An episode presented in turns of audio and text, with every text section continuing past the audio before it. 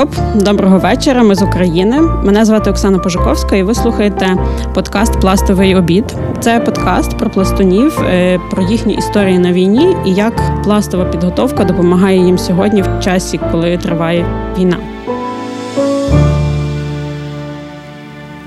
Привіт, дорогі слухачі! Після короткої паузи ми повертаємося, і це прекрасно, бо ми сьогодні маємо е, гостем е, друга пластуна, який е, насправді служить в ЗСУ. Привіт, Тарасе. Привіт, Оксана. Скоп. Скоп. Доброго вітру.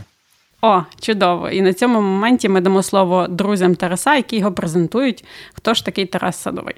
Знайомтесь, це Тарас, голова пласту в новому роздолі, чорноморець, який пройшов Чорне море вздовж і впоперек на чайці.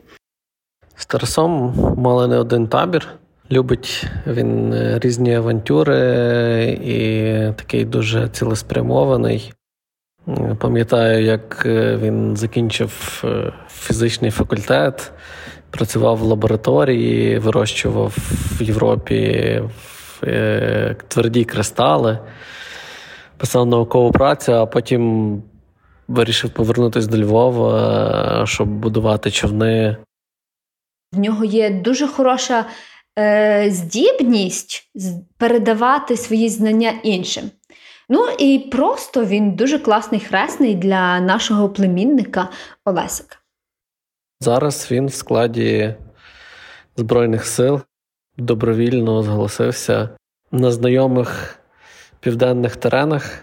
Нас е, з вами захищає і цікаво, цікаво послухати, які в нього думки. Отже, Тарасе, розкажи нам, будь ласка, як там в пожежах всесвітніх у лунах кривавих під громом гармат у важкій боротьбі?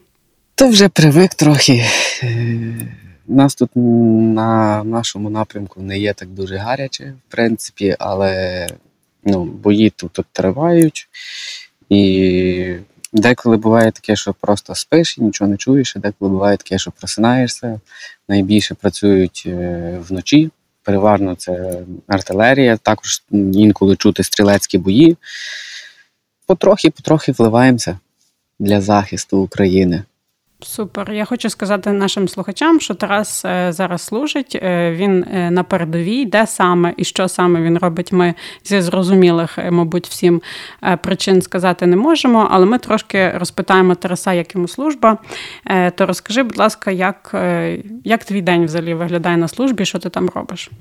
Е, ну, зараз, е, так як ми вже знаходимося в зоні бойових дій, то день виглядає так, що він не зовсім завжди нормований є. Переважно ми більша кількість людей є в нарядах, пильнуємо нашу техніку, особовий склад. Е, відпочиваємо і також там паралельно ще вдосконалюємося цілий час, е, хто як може. Хто читає якусь літературу, е, хто займається фізичним вихованням. Цілий час будь-які різні заняття або взагалі, в принципі, відпочинок і якби спілкування. В принципі, в нас, як то сказати, життя йде трохи по-інакшому, ніж в зараз в цивільному напрямку, але ми стараємося тут е, і веселитися, і жартувати. Е, не завжди так виходить, бо є і інші сумні новини, хтось е, когось там втратив якогось друга чи ще щось, але ми стараємося жити. Щоб не втрачати якийсь зв'язок зі світом і не перетворитись на якихось таких сумних, брутальних людей, чоловіків. А як виглядає? От бо я просто собі уявляю, що у вас там ранок починається, наприклад, з якоїсь руханки, знаєш, як в е, фільмах про військових, вони там зранку качаються, туди-сюди є у вас така штука. Ні, такої немає, тому що е, така руханка чи фізичне виховання, то в кожного є особисте. Ти ну, ти не завжди маєш нормований день і, і якось так підлаштуватися, щоб всі разом там вставали рано. Це по суті тут неможливо. Е, і треба відпочивати, а хто як може, той займається. Я частково час від часу займаюся, але зараз маю трошечки як проблеми з ребром, то не не займаюся. Угу. Ну, я сподіваюся, що проблеми зникнуть, що все буде добре з твоїм ребром. Розкажи тоді нам, як ти взагалі попав на службу в ЗСУ, коли ти прийшов, і яким був твій шлях на передову? Е, ну, Ще перед 24 лютого я зустрівся зі своїми друзями з чорноморців двома. От, Десь приблизно, може, два, може трошки більше тижнів. І ну, я вже знав, що буде війна. У мене сумнівів, в принципі, ніяких не було, і то було моєю ініціативою. Ми зустрілися, переговорили, що треба, в принципі, якимось чином готуватися, і треба хоча б зібрати якісь речі, зрозуміти е, дії один одного, щоб вони були якимось скоординованими і знати, хто що буде робити. Е, Я спакував, як поговорив, наплічник. Е, собі речей, бо я знав, що я вже сюди потраплю по-любому, і мене ніхто не зупинить, не відговорить. Е, хоча мож, мож, таке могло бути. І я чекав якогось, не знаю, ну, початку війни, скажімо так, чи якихось там наступ, наступальних дій, але ну, паніки якоїсь такої не було. Дома були розмови про то, я там старався якось зорганізувати і в сім'ї справи, і заспокоїти, і що треба робити. Якісь підготовчі кроки робилися ще до війни. Ну і паралельно, так як пластун, то готував станицю, бо голова станиці. І в принципі, все виглядало досить непогано по організації. 24 лютого е, я проснувся від того, що мені написала, подзвонила сестра і каже: Тарас, почалася війна. Ну, я заспокоїв сестру. Е, то було за 26, якщо не помиляюсь, дзвінок. Вийшов на двір, походив, подивився, почитав новини, передзвонив ще раз е, Ганусі, е, сказав їм, що робити, щоб вони не панікували, чекали якихось інформацій. І будемо пробувати старатися скоординувати свої дії разом. Коли вийшов на двір, то десь за 27 вже було то над моєю над нашою хатою в селі пролетіло дві ракети калібр, які летіли на Самбірщину, на той е, нафтовий пункт. Я не пам'ятаю, як той населений пункт називається. Чи то був там вертольот, вертольотний майданчик, звідки мали взлітати наші літаки. Ось. Ну, Зібрався, навіть не снідав тоді, пам'ятаю, швиденько зібрав нашу станичну е, ну, СПС. Е, е, тут треба Тараса, мабуть, сказати нашим слухачам, бо вони трошки не в контексті, тільки не пластуни, що Тарас очолював осередок пласту в невеличкому місті, новий розділ. Він там був головою і розказує далі. Ти зібрав всіх членів якби старших пластунів, так? Е, Так, я зібрав їх. Е, ну, е, на котру годину ми домовилися зустрітися. Передзвонивши кільком людям, запитався, що як. Е, поки якихось таких конкретних інформацій не було. В станиці ми домовилися вже при зустрічі, що ми хто робимо. Зібрався, поїхав швиденько до Львова, пробував організувати там якусь роботу ще у Львові по допомозі. А коли ти попав у військ... у військкомат? Е, в військкомат я попав 27 27 лютого. Ми двоє з ще одним членом нашого курення Чорноморці домовилися, типу, що ми йдемо. І е, ми прийшли в військкомат, то був обід, десь коло першої. Пройшли медкомісію і вже вечором то ми сіли в автобус і поїхали в частину. Нас там не взяли в е, штат, бо там вже було наповнено. І ми попали в іншу частину в Старичах. Так почався, в принципі, мій шлях. Я, ну, Армія відрізняється воєнного часу від строкової служби дуже сильно. Я там слухав багато історій про то, але це зовсім інше ситуація була. І так почалося, що ми приїхали, нас приділили, в якому ми штаті були. Е, були такі, ну, ще хто що робить, не дуже було всім ясно. Всі організовувалися, тільки е, ми розподілялися, хто де там живе в казармі, знайомилися між собою, знайомилися з нашими командирами. І так відбувся, в принципі, перший день, це було 28 лютого. Угу.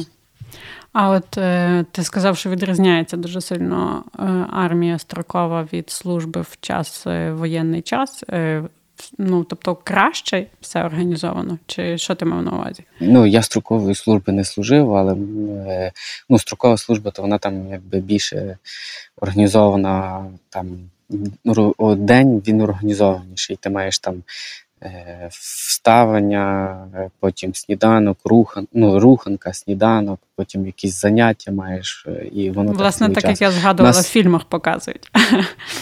Так, так, так. У нас, в принципі, трошки плюс-мінус, воно, так як люди казали, нагадувало спочатку строкову службу, і ми старалися вставати зранку, в 6 ранку, йти на руханку. Е- і займатися. Також ну, вже в часі, після 28 числа, ми, знаючи свої посади, починали організовувати самі своє навчання. Там е, Хто чим мав займатися, плюс-мінус там читав якусь, шукав в інтернеті інформацію, які він має мати обов'язки, шукав літературу, по якій мав навчатися. І ми сідали і вже між собою там е, хто що вмів, бо в нас е, в ну, в нашому підрозділі, чи вже сказати так, на той час батареї, бо ми попали в артилерію, то були люди, які вже служили, були в АТО, були, які займалися е, ну, артилери, були артилеристи, а були які е, е піхотою були. Ось І хтось е, якби ділився знаннями, які мав по е, артилерії, по розвідці е, артилерійській, хтось ділився знаннями по тактиці стрілецького бою. І ми потрошки-потрошки, я я, я і інші люди, хто не служив, вливалися так вже в військове життя.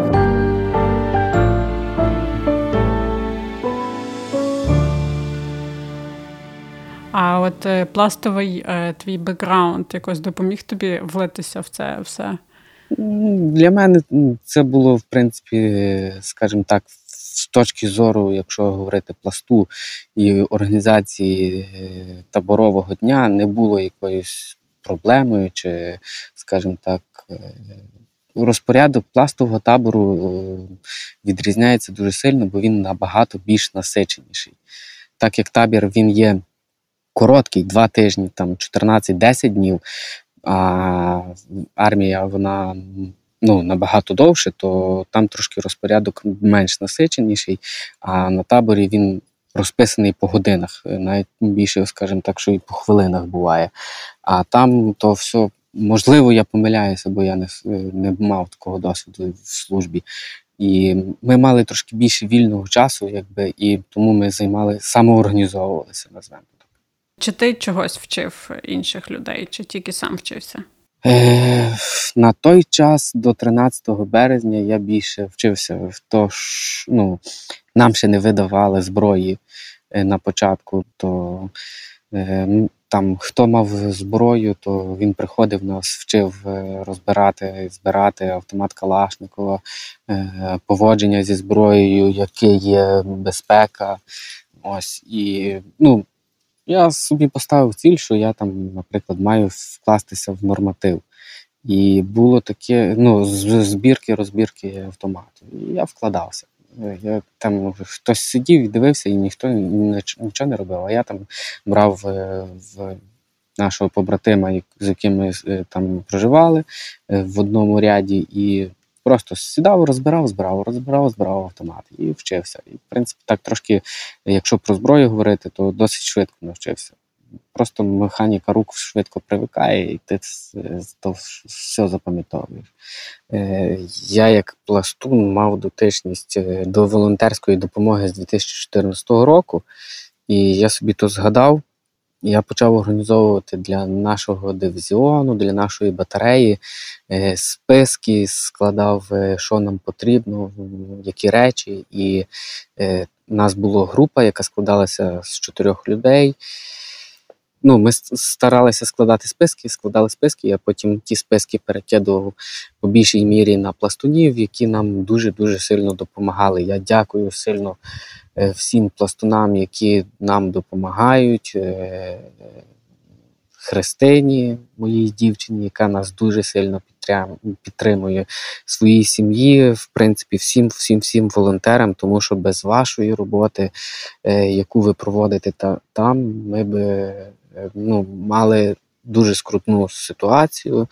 Ось і так як казав мій друг Чорноморець, коли один воює, то 10 його має прикривати з тилу. І, в принципі, завдяки пластунам в нас так виходить. У нас дуже велика підтримка від пластунів і, в принципі, від волонтерів. Паралельно я на той час то в мене була посада е, артилерійського розвідника. Ось. І ми сиділи в, е, в інтернеті, я знайшов книжку е, по розвідці українською. Ми сиділи і вчилися і читали, е, що то є, які в нас обов'язки. І ще додатково шукали е, по тій книжці, яку нам би літературу спеціалізаційну по якихось там приладах треба шукати. Хоча в тій книжці досить сильно було розписано. Я також там подзвонив пластунам, сказав, що вона нам потрібна роздрукована, бо важко читати з телефону. І за два дні нам привезли дві книжки, які потім після нашого е, обстрілу згоріли. Обстріл, то ти маєш на увазі що? Ракетний удар. По цілому Яворівському полігоні був ракетний удар. Угу. І ну, то ви якраз там були, так? Так. А ви десь переховувалися? Як це було? Е, по нас прилетіло 5, 5 ракет. Е, І коли був перший прильот, то я просто ліг.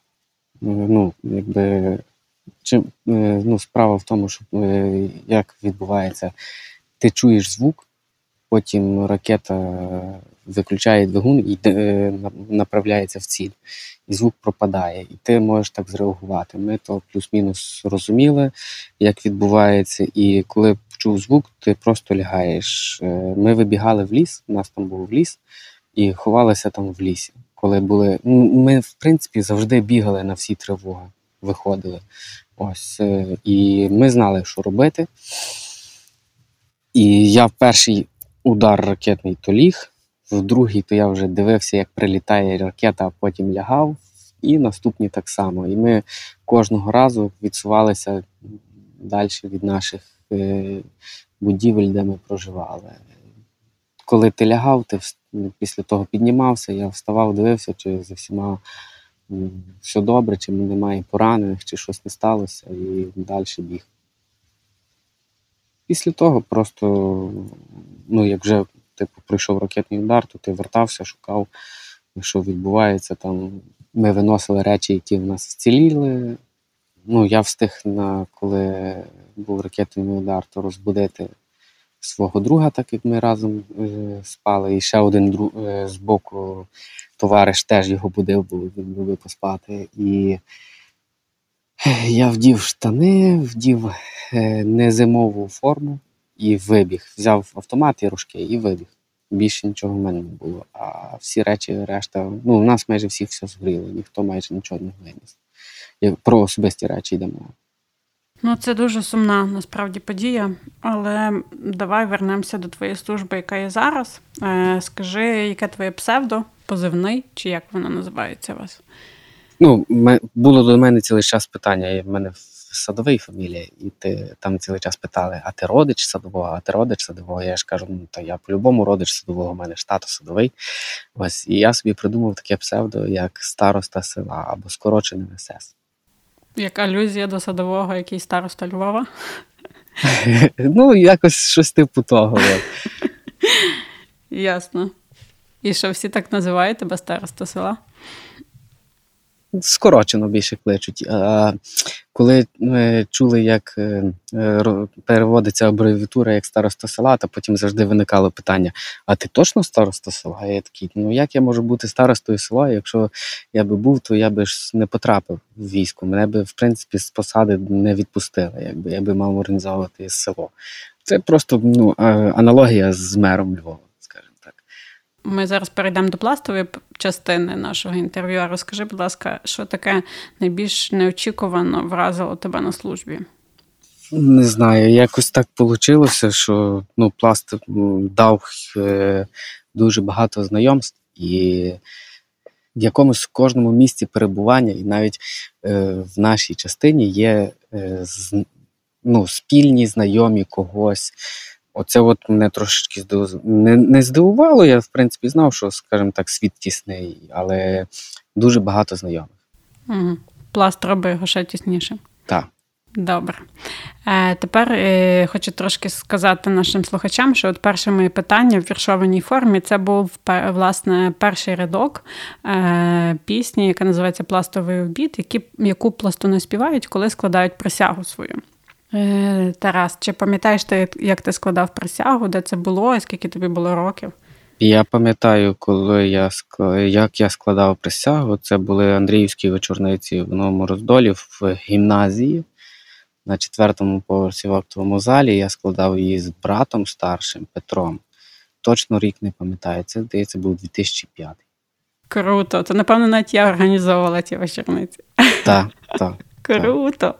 А я не пам'ятала. Чи був особливим для тебе цей момент, і чи ти е, повернувся до цих слів, до цієї присяги вже після повномасштабного вторгнення якось в думках? Чи ти звертався до того? Момент, е, скажімо так, е, коли я складав пластову присягу, він був для мене дуже неочікуваний, тому що нас взагалі навіть ніхто не не то, що ну, не, не попередив. Якби.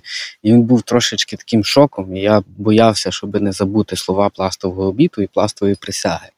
Але не забув і до сих пір їх пам'ятаю. Якщо ти питаєш про згадував чи не згадував, то я, в принципі, досить часто і до війни згадував собі пластовий обід, спів... наспівав його собі, а під час вже повномасштабного вторгнення, то я собі неодноразово переспівував пластовий обід. Це дивовижно, скажи, що цей текст обіду є таким собі дороговказом в найтемніші часи. Мені здається, що це дуже круто, що це те, що дає пласт. Основна ідея пласту це виховання молоді, і, е, в принципі, ідеологія, е, ось, і вона е, з різними засобами навчає нашу молодь. Колись я сам починав з 2002 року пластувати, і воно якось потрошки-потрошки в мені накопичувалося. І ці слова з пластового біту і пластової присяги вони з роками по-різному сприймаються. Ось і це дуже важливо, щоб їх потрошки-потрошки е, причіпати нашій молоді пластовій і взагалі, в принципі, е, молоді. І тому що я би його не прив'язав тільки для для пласту. Ну, е, якби е, виховання молоді може бути і поза пластом. Хоча якби я своє е, пластове життя найбільше би прив'язував до виховання молоді і для розуміння, скажімо так, ідеї України і патріотизму, поширення і виховання найбільшого цього, що що ми робимо в пласті. Mm. Круто. Ти якраз е, кілька разів згадував про те, що е, ти прийшов е, в військомат і служиш з побратимами, з чорноморцями. Розкажи, будь ласка, що це за курінь, чим ви займаєтеся? Курінь Чорноморці це є курінь, який займається поширенням ідеї українського Чорного моря і те, що Українська є, Україна є морською державою. І розвиток мореплавства е, є дуже важливий для України, так як кожна країна, яка має вихід до моря, е, має великі можливості. Ось курінь створений у 1927 році. Одним з засновників курення є Роман Шухевич, е, генерал Хорунжий Української повстанської армії. Ось я, я, в принципі, дуже любив воду. Ми з братами завжди проводили там літом час на озері і могли там просидіти годинами. І ще, скажімо так, до 2006 року я спочатку думав, що я попаду в озони, потім думав, що попаду в Вовкулаки, але попавши на морський табір у 2006 році, я ще тоді того не розумів. Але вже якось відчував, що мене найбільше манить оця стихія вода. Е, Потім Петро, як старший брат, більше почав знайомитися з чорноморцями, а я почав долучатися вже в 2000 2009-2008 роках Петро здавав морську пробу третю на ступінь скоба гребця. Ось.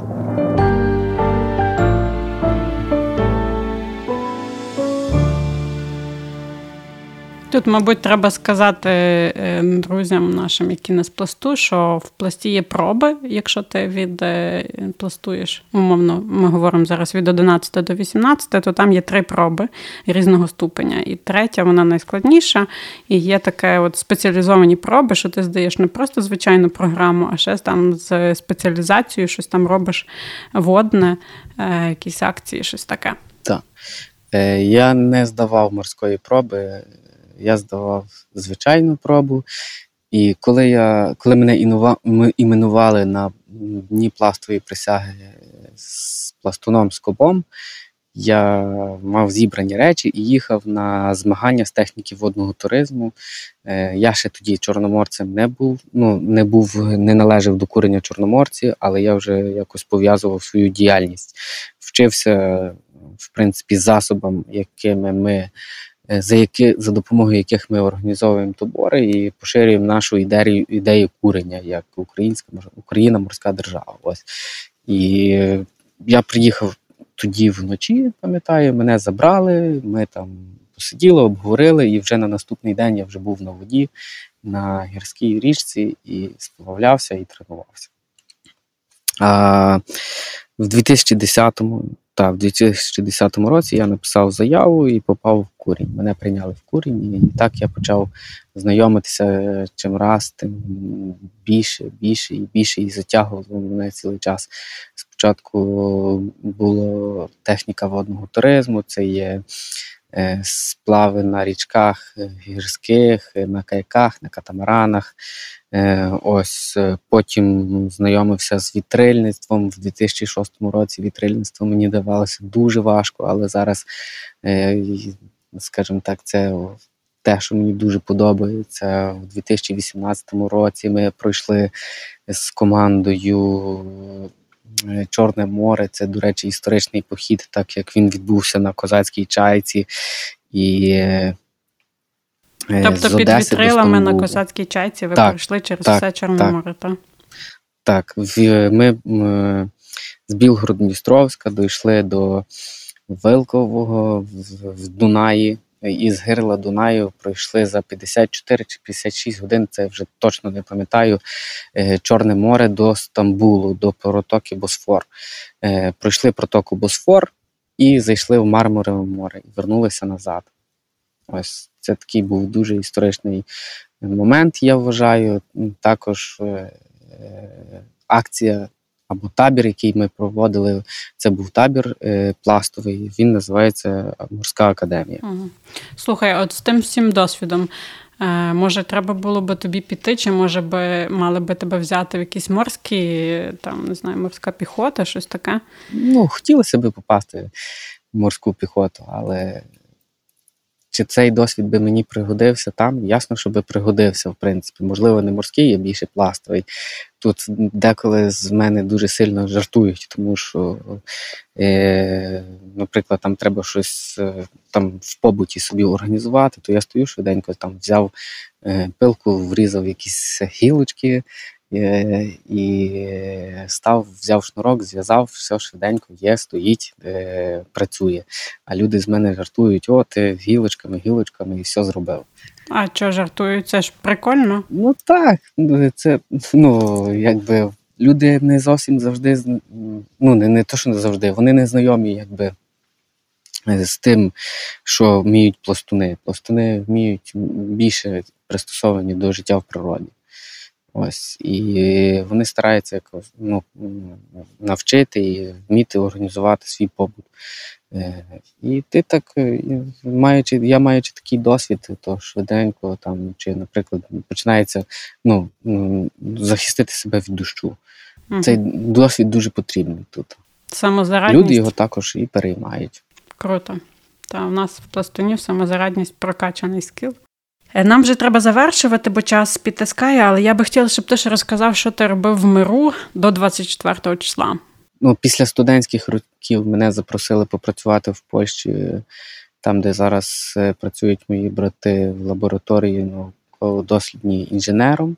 Я там пропрацював 5 років, потім вернувся в Україну, і ми ще також з другом чорноморцем і інш... з друг... друзями-чорноморцями, то ми пробували організувати е, свій бізнес в побудові яхт, е, човнів, ну, в принципі, то, що стосується морської справи. Ось.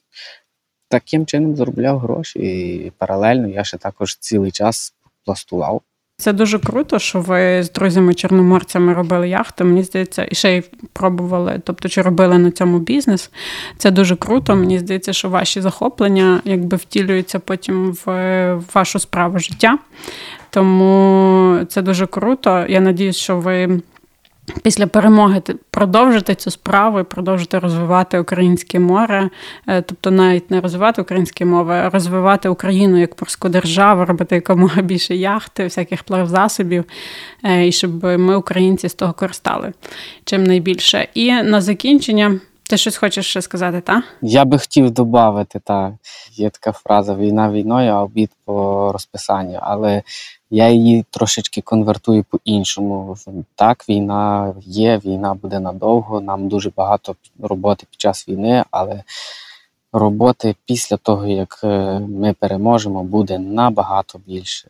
Нам буде потрібно викорінювати з себе москаля, старатися набагато більше приділяти часу на виховання молоді, і це насправді буде набагато важче, ніж є зараз. Це основний основний напрямок, який в принципі е, мав би розвиватися. Ну я не говорю про те, що там Україна має змінювати законодавство. Я говорю про такі якісь е, маленькі кроки для того, щоб змінювати е, ну, якби українськість в собі.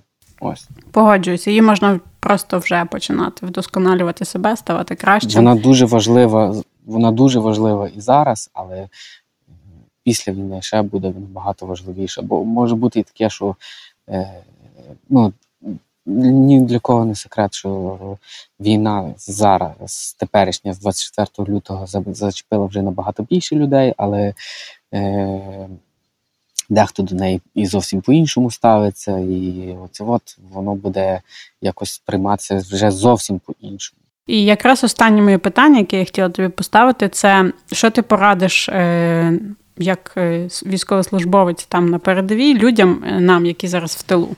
Е, ну, в першу чергу, то не, не ігнорувати ніколи повітряних тривог або ракетних небезпек. Відповідно, там продовжувати жити, працювати і вдосконалюватися цілий час. Ми будемо тут робити свою роботу. А ви я знаю, що багато людей допомагає, і ти, Оксана, допомагаєш військовим, але життя не закінчується, треба цілий час жити і не зупинятися, але пам'ятати про те, що є, що сталося, і виносити уроки з життя, і також якось розвантажувати себе, свою голову, бо це дуже важливо. Інколи буває таке, що ти просто-напросто там начитався е, інформації, вона в тебе забита, ти ходиш такий йой, що робити? Потім якось переключив себе і вже вертаєшся назад, і вон голова спокійніша. Розвантажуйте свою голову, і щоб вона була завжди е, холодна і готова до праці. Так, розвантажуйтесь, відпочивайте, а потім лопаште невпинно. Бо нам треба виграти цю війну. Якось так коротко. Якось так коротко. Так, дякую, Тараса, що ти вділив нам трошки часу. Е, дякую, що ти там нас захищаєш. Ми будемо тут виконувати свої завдання, свою роботу. Дякую слухачам. Е, підтримуйте, окрім військових, підтримуйте теж е, існування незалежних медіа, донатьте на радіо Сковорода, а також допомагайте пластунам, бо ви точно знаєте, що пластуни надійні люди і вони скерують всю, всі ваші гроші туди, куди треба. Дякую, що були з нами. Слухайте наступні подкасти подкасти і слава Україні! Героям слава!